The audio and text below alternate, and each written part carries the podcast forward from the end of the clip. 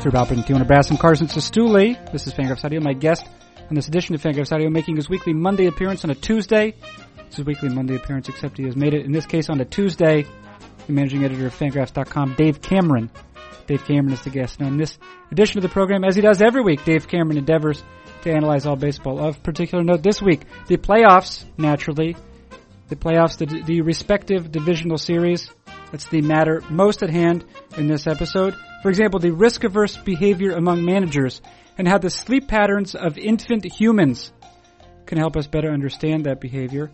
Because it is FanGraphs, we have necessarily dedicated a certain portion of the program to the Yankees bullpen and also to the practice of bullpenning. And as a sort of coda to that conversation, we look in particular at A.J. Hinch's, that's Houston Astros manager A.J. Hinch's use of starter Justin Verlander in Game 4. That's the Astros Game 4 win at Boston. And does it represent, to some degree, an overcorrection or perhaps an overenthusiastic response to the bullpenning revolution, if one would dare call it that? We also find here at the end of the conversation, I've asked Dave Cameron how he feels about the execution of this particular edition of the program. You know, this isn't one of those scenarios where you can be like, well, maybe questionable process, but good result. Like, it was questionable process, questionable result. Hurtful words. Care of Dave Cameron. We are going to get to a conversation with that same managing editor momentarily. However, it is both my duty and privilege to announce that FanGraphs memberships exist for a reasonable fee. Readers of FanGraphs.com can support the great work that appears at that site. And for a slightly less reasonable fee, readers of FanGraphs.com can acquire an ad-free membership, which allows one to browse the site without the burden of banner ads, both facilitating faster loading speeds, also liberating one from the distortive effects of advertising. It's FanGraphs ad-free membership, available at FanGraphs.com, and then clicking around a little bit. With that advertisement complete, let us now move on to our conversation. What is it? It's FanGraphs Audio. Who does it feature? Managing editor of FanGraphs, Dave Cameron. And when does it begin? Right now.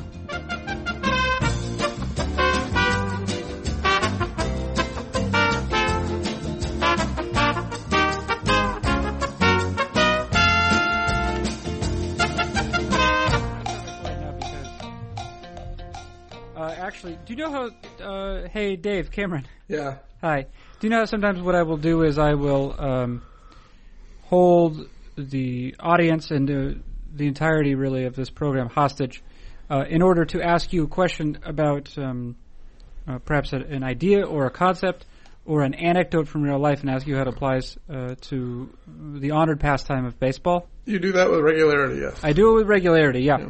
And, hey, I have another question along those lines. Okay. And it's a concept that will be familiar to you, and it's one that's becoming more familiar to me. And it really, I think anyone who's alive will have some familiarity with this at some level.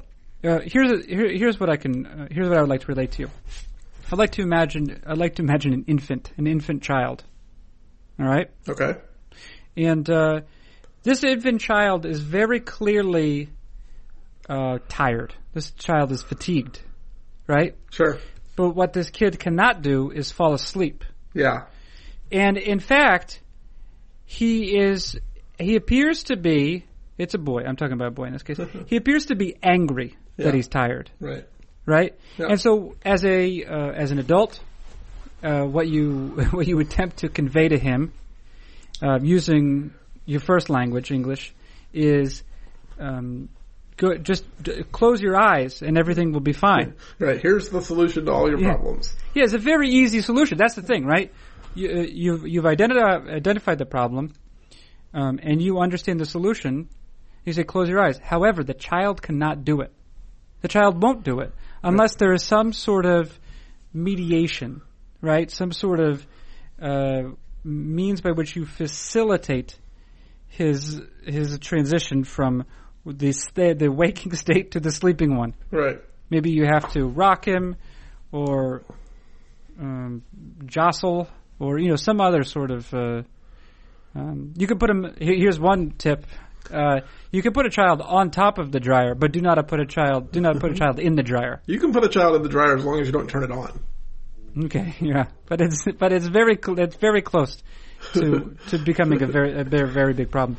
So this is what I would like to ask you, right? So this exists. This is a fact. Yeah. Is that frequently young people, and I think that part of it has to do with, well, I'm sure there are a number of reasons this exists, but the main one is that children of a certain age or under a certain age lack the hormones. Are they hormones?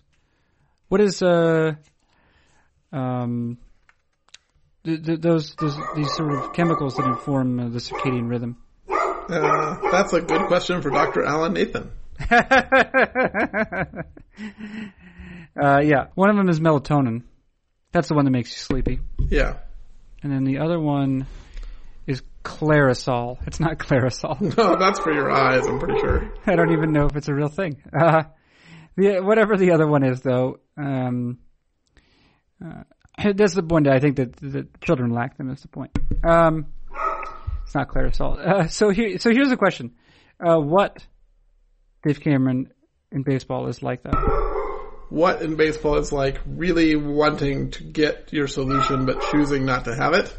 Sure, I get. Well, so part of the challenge always, right, is if for you is interpreting interpreting the scenario that I presented. That's right, yeah. I have to turn your weird suppositions into English words that we. Well, no. Here's another thing I think it is. It's a situation where the answer is obvious to one party, right? And yet the other party, for whatever reason, is unable to see it, employ it, etc. I mean, I think you could probably say before this year, bullpenning in the postseason. I mean, I think we've seen a pretty significant change this year. And with Cleveland, we saw it last year too. But maybe Buck Showalter and Zach Britton. That's maybe the best example I can think of. Is like the best solution to your problem, Buck Showalter, is to put the best left-handed reliever in this winner-take-all game. That if you lose, your season ends. And he just couldn't do it. He couldn't put Zach Britton in the game because there wasn't a save situation. And as a reminder, right, because I don't fully remember, but I believe Ubaldo Jimenez was on the mound when that. I mean, like they went through five or six relievers, right? And to be fair, they have quite a few. Or that club right, had yeah, quite a few. Right. I mean, Brad Brock and Darren O'Day aren't garbage, but they're not right. Zach Britton either. Right. And yeah, and I think they put some really not good pitchers on the mound while Zach Britton watched those pitchers pitch. And this was an extra innings game, if I'm not mistaken. I think it went 12, yeah, maybe. Right, okay. Yeah. Feels like. Yeah, and Zach Britton didn't pitch the entire game. Which I think, that was the turning point. That'll never happen again. Right. Okay. Never is a strong word. But, that was kind of, from that point on, no one wants to be Buck Showalter. No, and I think that this is, you've tapped into one of the points, not about how to get a child to sleep. That you haven't helped at all in that regard. You could maybe show them Ubaldo Jimenez pitching. Have you tried that? Or Pedro Baez, perhaps. Yeah, so right. Time in between. Although the Dodgers are smart enough to not put Pedro Baez in the game, so you'd have a hard time finding recent video of Pedro Baez pitching. A lot of it is, I think a lot of it has to do with risk aversion. Is that not the case? For a baby? No. No, I don't think it's a baby. I don't think the babies are calculating their risk-reward probability. They don't have a great sense of that. No. Of risk really and or reward, yeah. I guess. My little guy decided this morning that the risk of touching a very hot toaster was not very high, and he wanted to, get his bagel out, and then he spent the rest of the morning asking for ice. He probably won't do it again. He probably won't. You never know. Sometimes I think he likes the attention that comes with getting hurt, so... He might remember tomorrow. That's a way to really injure a child emotionally. Yeah, to get him accustomed to receiving attention. If I give myself pain, then comfort comes to me, and I like the comfort more than the pain. Yeah, there are perversions that develop out of that. That's right. Not to say that there's anything wrong with that necessarily, but I guess given the choice as a parent, you'd prefer not. I'm glad that's the way we went when talking about our small children. That's just your small child. The point is, right, no, among coaches, right? There's a bit. There has to be some, and maybe, or I I think it's always smart to give the benefit of the doubt to these people who are actually doing the job, right?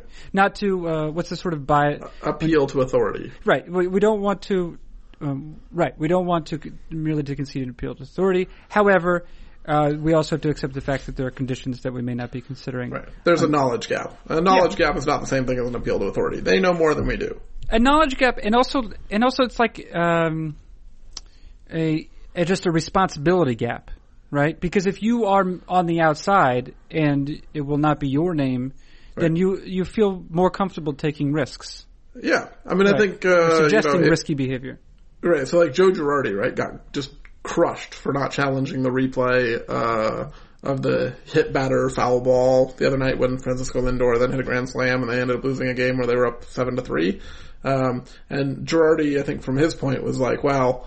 I didn't want to be the one who took my pitcher out of rhythm. He eventually admitted, like, that's a BS argument. He should have challenged. But, like, his initial response was, if I challenge and it doesn't get overturned, I've just harmed my pitcher's ability to, be in a normal routine and continue to pitch. And, Chad Green's been really good this year. Like, no real reason to think Chad Green couldn't, continue to pitch well.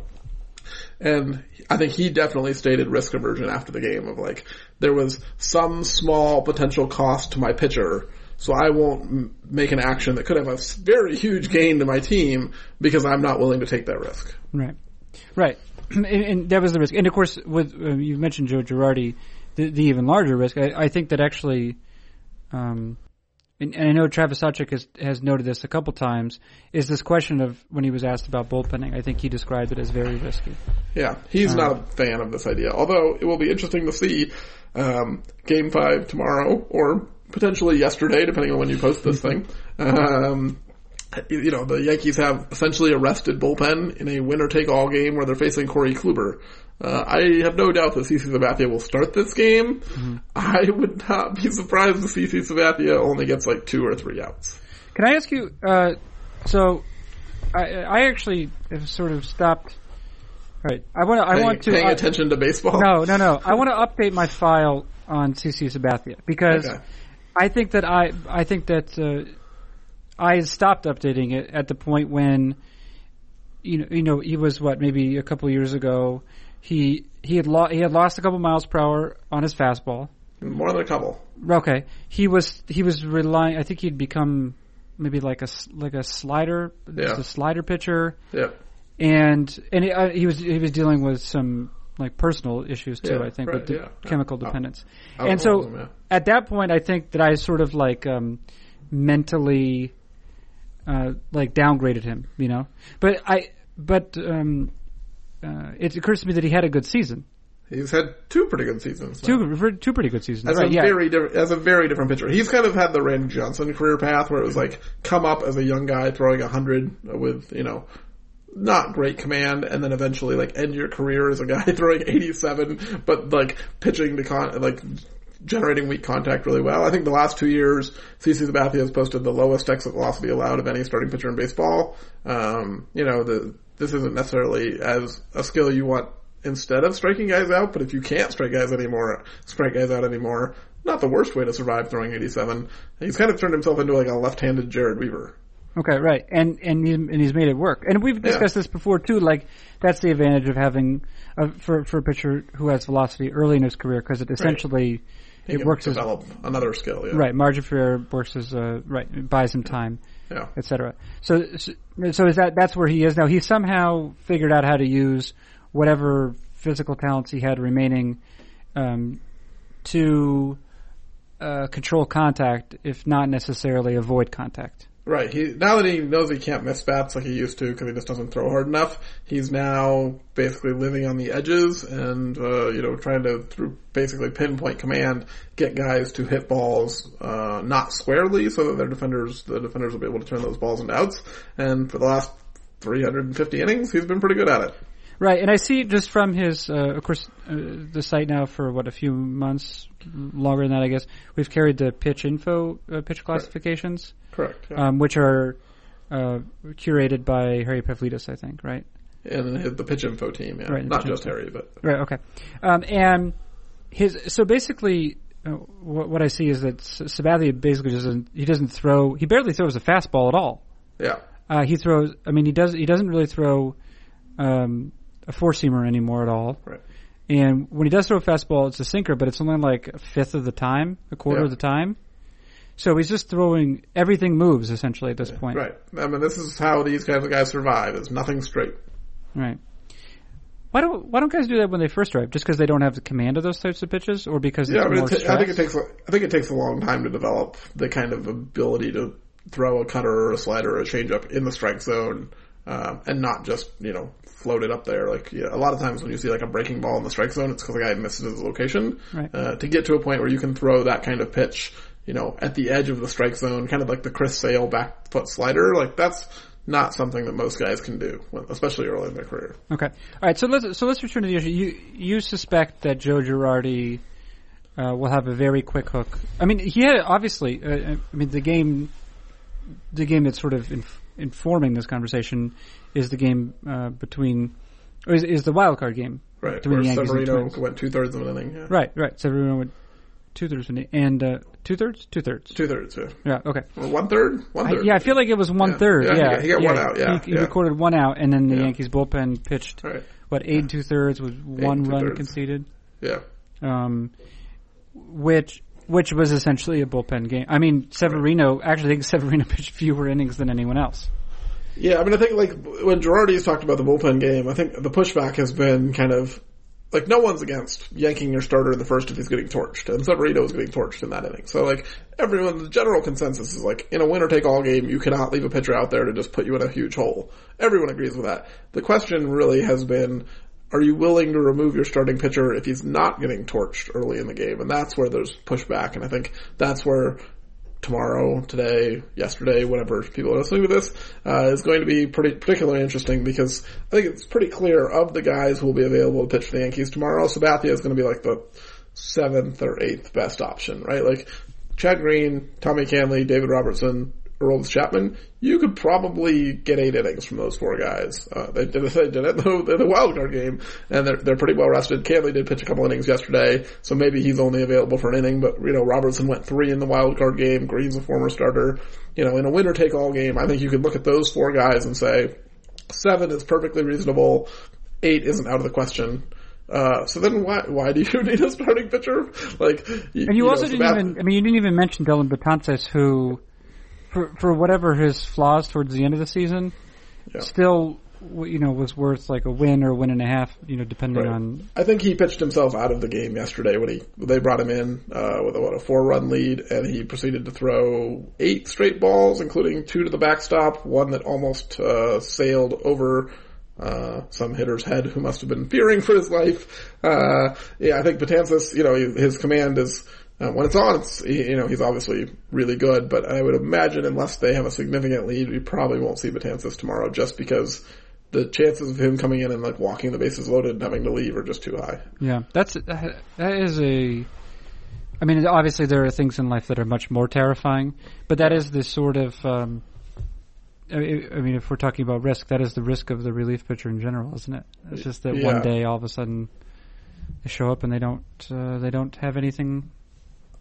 They don't resemble their former selves, I guess. I mean, for the Yankees, like, to have Betances not be in the plan essentially means that if the game goes to extra innings, like, he's their fallback. Like, you're in a pretty good spot if you're like, well, crap, if it goes to 11, then we have to use Dellin Betances. Like, that's not a terrible, especially if you're like planning on your starter only getting like 3 outs. Like, if we're talking about like, so Chapman's going to go 2, he might not necessarily, but if you're planning it out thinking Kluber's not going to give up many runs, if we're going to win this thing, it's going to be 3-2 or 2-1 or something like that. So how do we basically want to plot this out? You say Chapman for the 8th and 9th, Robertson for the 5th, 6th, and 7th, or part of the 5th, 6th, and 7th. And so you're hoping like some combination of Sabathia, Green, and Canley can get you through the 5th, or into the 5th at least. Like, if that's kind of the plan, I think you basically just look at Sabathia and be like, I don't really care how well you pitch. You're coming out in the 2nd inning. Like, there's just no real, I mean, like, I don't know that Girardi's going to do this, but if that's kind of the available pitcher pool, and you look at the relative performance differences between those guys who all throw 97 with nasty breaking balls, and then you look at Sabathia who's throwing 86 and, like, potentially a home run liability, like, I don't know why you would stick with Sabathia to allow him to give up even a solo home run to the 7th, 8th, 9th, 10th batter he's faced. I would guess that Girardi probably will go a little bit more conservative and say, I'm just going to leave CC out there until he's, he forces me to remove him by putting a couple guys on base. But I think, that's kind of where we're at these days, is there's a real decent chance that Sabathia could have a 1-2-3 first inning and get pulled. All right, so let me ask you this. What do we know about the degree to which it's possible for a manager, coaching staff, front office, whatever, in talking with a pitcher, to make it clear that he should, even if he's starting the game, that he should adopt a relief mindset, right? And there's no question that Sabathia is going to go out there tomorrow knowing that as soon as he puts two guys on base, he's done. Okay, because he can basically allow one base runner. Because Kenta Maeda is not, I would say, he does not overwhelm hitters typically. Yeah, right? He's a command breaking ball guy. Right, but as you noted, writing about the Dodgers today, he was sitting 94, and he topped out at 96, touching 96, which is not something you will ever see from him working in a starter's capacity. Right. So even if Sabathia starts. Do you think that? What do you think is the bump we might see, if there is a bump? Or does maybe he have it? Yeah, I think maybe you could see Sabathia sitting 89 instead of 87, or 91 instead of 89. He could get a little bit of a boost knowing that his leash tomorrow is 9 batters probably. Mm-hmm. It's very difficult for me to see him facing anyone the second time through the order, just because they don't need him to. Right. So if he knows, look, I'm going to face these guys once. I don't have to worry about setting them up for my second at bat. I'm just going to throw as hard as I can for 40 pitches or something. Then you might see a little bit of a bump from Sabathia velocity-wise. Okay, all right. Now we've arrived at this part of the conversation by discussing that sort of the blind spot by asking in general, what are some situations where the answer is obvious, but the sort of means to arrive at the answer, for whatever reason, there's kind of a blind spot there, right? And part of it is the sort of collectively managers' decisions to move, to embrace shorter, to introduce the bullpen earlier in the game. That's a big part of it, right? I think what I would say is maybe the most interesting psychological part of this entire change is how much the conversation has shifted in terms of, it used to be you would manage kind of the traditional way of saving your closer until you have a save situation, because of the criticism you would get if you managed out of the ordinary, right? That was always the reason for you can't have a closer by committee because the media will crush you for this, and it's not worth, dealing with questions from your fans every day saying why didn't you just do it like everyone else? Just do it the normal way it's been done for 30 years. That's kind of, that was the reason for, not trying things in a different way, is the criticism you'd receive. And now I think in the last year, basically, it has now shifted to where you will get criticized if you don't manage that way. I published the news about Dusty Baker this morning, where he didn't use Sean Doolittle or Ryan Madsen in game 3, and the Nationals bullpen gave up 2 runs to the Cubs, and so they lost 2-1, and now they're facing elimination again. And it was a controversial take that Dusty Baker wasn't a total idiot for not putting his closer in the game in the 6th inning. Now it's just kind of accepted, if you don't, go over the top with it. We saw A.J. Hinch yesterday. The Red Sox or the Astros were up 2-1, not facing elimination. The worst case scenario if they lose game 4 is they head home to Houston with arrested Justin Verlander, and the Red Sox had already burned Chris Sale. So, the Astros were in a pretty good spot. And, they were winning the game 2-1. And they're you know what? I think I'm going to get Justin Verlander up, waste him as a game 5 starter, put him in a middle relief because I don't trust Will Harris, who's a top 10, top 15 reliever in Major League Baseball these days. The pressure now is so intense on the managers to basically throw out the regular season rule book and manage very differently in October that it almost seems that's the way to not get criticized, is whatever, I put Verlander in the game. If we lost, I lost with my best guy. It feels there's been just a huge shift in expectations of how you'll manage in October, to where now if you don't do something kind of out of the ordinary, or what used to be out of the ordinary, that's when you get criticized. And would it be correct to suggest, do you think, that much of this goes back to Cleveland's use of Andrew Miller last year? Yeah, I think so. I mean, you know, if that didn't work as well, we wouldn't be... I don't think we've seen David Price pitching in relief for Boston this year. Like, I think Miller and Cleveland kind of getting to the World Series with... you know, what, three pitchers, basically? Like, they just rode Kluber, Miller, and Cody Allen as hard as they possibly could to Game 7 of the World Series with a, you know, very diminished roster. I think if that hadn't worked as well, we wouldn't see the shift as aggressively as we've seen it. But also, like, baseball's been heading this direction. It's taken a while to get here. You know, we've been writing about bullpenning games since the wild card was invented. Like, there's articles on the site from, like, 5 or 6 years ago when we're suggesting this. So it's not like this is a new concept, but I think... the success that Cleveland had last year has made this now the cool thing to do, and I almost wonder, like, I said on Twitter yesterday, like, I didn't really like Hinch going to Verlander in that situation. It felt panicky to me. I almost wonder if the pendulum has swung too far the other way to where now, you know, managers aren't willing to trust, you know, a guy like Will Harris, who's a very good pitcher.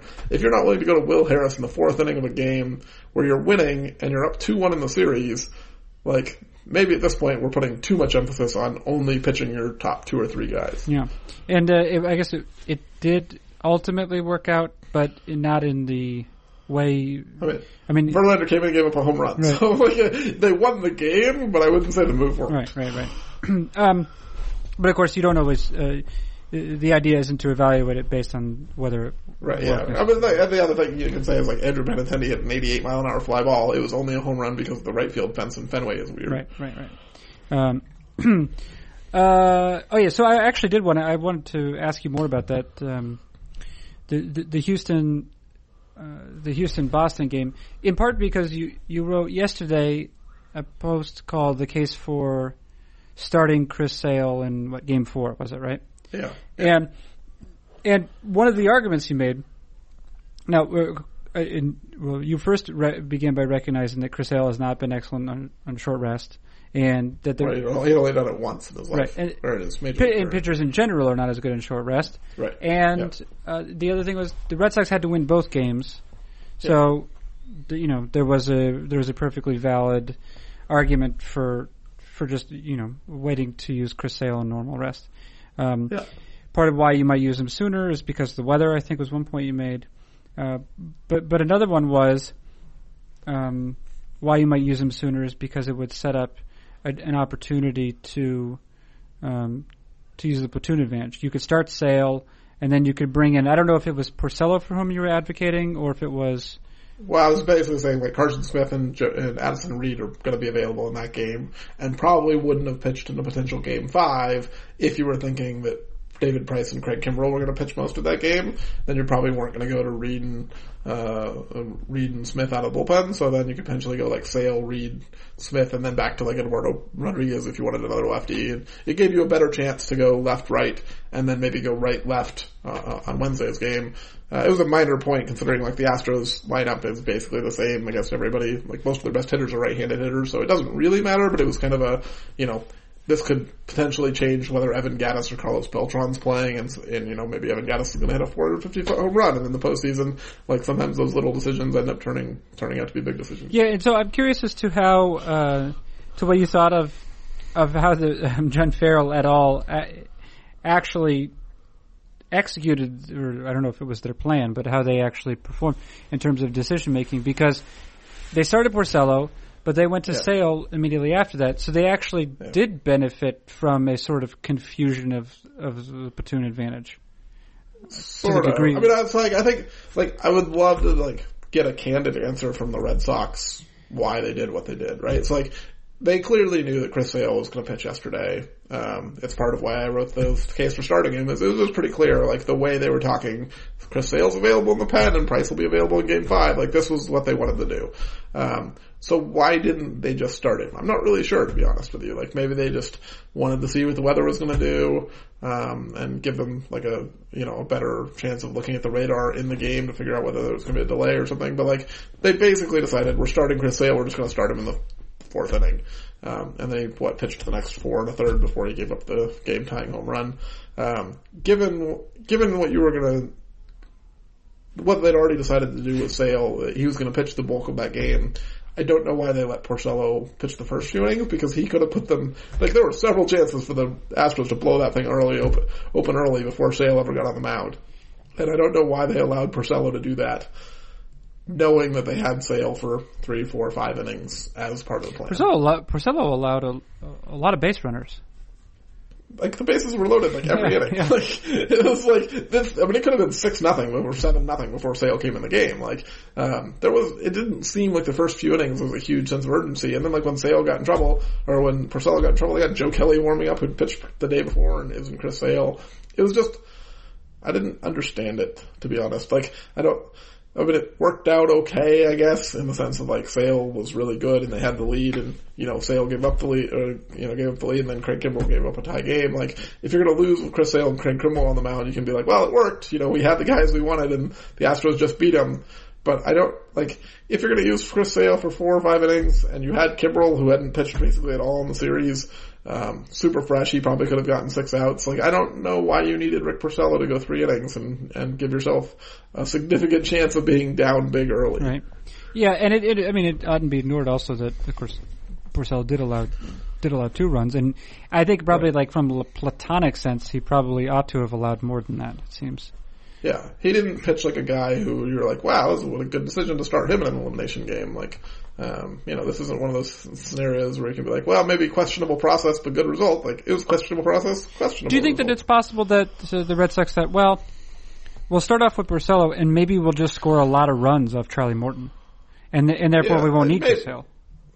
Maybe. But I think, like, If that's the idea, and you're hoping that you're up like 10-0 early, and then you can just like rest Sale,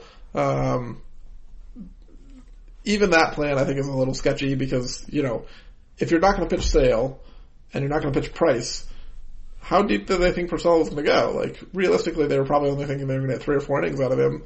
So then the rest of the bullpen was going to be, you know... Well, I don't know. Yeah, if you have a 10-run lead, you can let Porcello.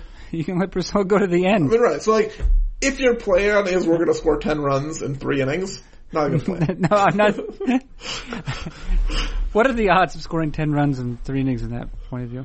No, I mean, I would bet in postseason history, it's probably less than 1% of all games where a team has a 10-run lead or has even scored 10 runs by the end of the... I do remember a notable series between Boston and Cleveland in the late 90s, because the Red Sox had Pedro Martinez, and Cleveland had nobody in terms of pitching, so it was all offense. But I'm sure. I mean, there was the wild card game a few years ago. The Giants beat the Pirates like 11-0 or something when Madsen Bumgarner threw a shutout, and they just got obliterated. I think that was the Giants and Pirates anyway. I remember there was at least a couple wild card games have been really uncompetitive, but like in general, I think if they knew that like if it's close, we're going to Sale, just start it, and then like just go to Kimbrel after that. And like, you know, I think that for being in an elimination situation where they were going to use Sale in Game 4, starting Porcello just doesn't make sense to me. Okay, I have 2 questions for you. One of them is brief, because we're approaching... Oh, we're at half hour already. This first one is brief. First of all, I have to make a point. The chemical for that I was attempting to remember, it's called cortisol. Oh, yeah, cortisol. I guess it's a hormone. Yeah. It's a hormone, yeah. And it's cortisol, and that's what allows us to frequently to stay awake in the morning. The other quick question is: MIT grads are using science to reveal my wine preferences. Should I trust them? I mean, are they telling you to buy cheap wine? I don't know what they're doing. So, yes. It is a promoted tweet that occurs in my timeline once a day. MIT grads use science to reveal wine preferences. Should I trust them? Well, I would say that you should change your search habits. Okay. Because I've never once... No, you haven't, huh? Well, they've really targeted the right guy. I don't know what else of my online behavior I suggest to them this is... I mean, are you having, like, wine shipped to your house on a regular basis? No, because I want... If MIT grads really, if they understand my wine preferences, it's lowest cost. That's my wine preference. Yeah, right. Yeah. Go to Trader Joe's, buy some $2 chuck. No MIT grads. The barrier for entry to wine is low. If it's potable, and then it's good wine, in my opinion. It's like pizza in that way. It's, you know, most pizza's good pizza. I think it's fair. I know what you're going to say, because you're contrarian. You'd be like, well, I've had this one pizza, etc., etc. But most pizza's fine. No, I agree with that. I will say it was like the other night we were trying to find somewhere to go out to dinner that could appease my 2-year-old and my wife, but also would have the baseball game on. It's like not a sports bar, basically. As I was trying to like watch the game, but also have some family time. You're really threading a needle there, aren't you? So we ended up like this. Yeah, and it's not so easy. Especially in like Bend is not a huge baseball town, shockingly. So we found this pizza place in like this, part of town that's just more expensive than the rest of it. Did not go in there intentionally, but they had the game on, and it's pizza, so it worked. They had one particular pizza, I don't remember exactly what was on it. A medium pizza was $35. No. And I was like, you know what? I can't imagine that pizza would ever be worth $35. Wow. That's a very, what was it? Did they have truffle? Did they have truffles? No, I think it was like I don't remember exactly what it was, because I just saw the $35 and started to look at the other side of the menu. I was like, well, we're not going to order from there. It had some, it was organic, blah, blah, blah, blah, blah. Wow. Organic, blah, blah, blah. Yeah. You got to pay extra for that. Finally, let's draw our attention to the Dodgers. You wrote about the Dodgers for today. And I suppose, so here's the curious thing. For a while, the Dodgers were the best team. And in fact, I believe... Yeah. Points in August were threatening to record the highest win total ever in baseball. Yeah, for 5 months they were on pace to break the record. And then they had a kind of beautiful in its own way. They had just had this. They did not merely have there wasn't like a tropical depression of poor play. It was like a Category 5 hurricane. Horrifying current events. Says right. We would like to console all those people who've lost their homes and loved ones by equating your reality. Right, to but it's on my mind weather, and but I guess it was terrible. It was going very badly. It was like if you're going to play badly, really do it was the sort of. The strategy at that point. I don't think it was a strategy. It was an outcome. I don't know. Is there any logical explanation for that, or is it just something that happened? I don't know. That's my answer. That's fair.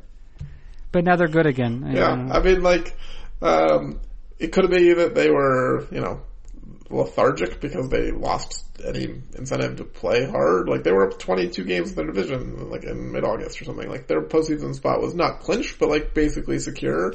So, they were, Corey Seager's elbow is not exactly 100%. You get a week off, or hey, person, you threw 95 pitches in your last start. Skip a start. They were not going pedal to the metal. Now, at some point, when you lose 11 in a row and your inability to win games becomes the narrative, I'm sure that at that point they really wanted to win again. And so how much motivation and incentive had to do with it, or is it just the biggest series of randomness we've ever seen? I don't know how. But they're clearly quite dangerous now, I think they were always dangerous, but they basically shut the door on the narrative that they fell apart. Yu Darvish looks awesome again, and they figured out their bullpen, and their offense is still good, and Clayton Kershaw is still the best pitcher alive. It's still, I know Cleveland is the sexy pick because they won 22 in a row, and they were really good in the second half. No one's ever uttered that sentence before. Cleveland is the sexy pick. Yeah. Yeah. But today... First time for everything. Welcome to sexiness. Let me ask you one final... But the Dodgers are the best team in baseball. Let me ask you one final question, which is this. When all things even out, right, what will be – because even during the regular season, the average innings per start by starting pitchers has continued to decline. What is the sort of – when that hits an equilibrium, what will the final tally be for starting pitchers? No. I'm saying in the future. We won't have starting pitchers in the future. I mean, like, you'll have pitchers who pitch the beginning of the game, but we will they go longer than other pitchers? Yeah, probably. I mean, I think you're always going to have the most talented, the Kershaws. You know, you're always going to have guys of that ilk who pitch more than the other guys pitch.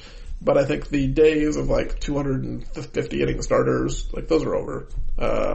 We're going to head towards the best pitchers probably taking on something like the David Price role in Boston, where it's, like, you know, not necessarily coming out of the bullpen, but, like, pitching 3 innings 3 days a week. And, you know, you'll end up somewhere around the same innings total, 180 or 200 or something like that for the best pitchers, but then everyone else is going to be 120 or 100 or something like that. We're heading towards, like, a flattening of inning pitch totals where you'll have, you know, more guys throwing, you know, the guys who throw 60 right now will eventually move up to 70, 80, 90, and the guys who throw 210 will come down to, like, 180, and you're just going to have a flatter structure where no one's going to, I mean, not no one, but, like, it's not going to be common that you're going to have, you know, a number 5 starter who's not any better than any of your relievers going 5 or 6. But the 180 inning guy, who is formerly the 215 or 230 guy, it seems like from what you're saying, he's going to be throwing those 180 innings will probably generally be more important than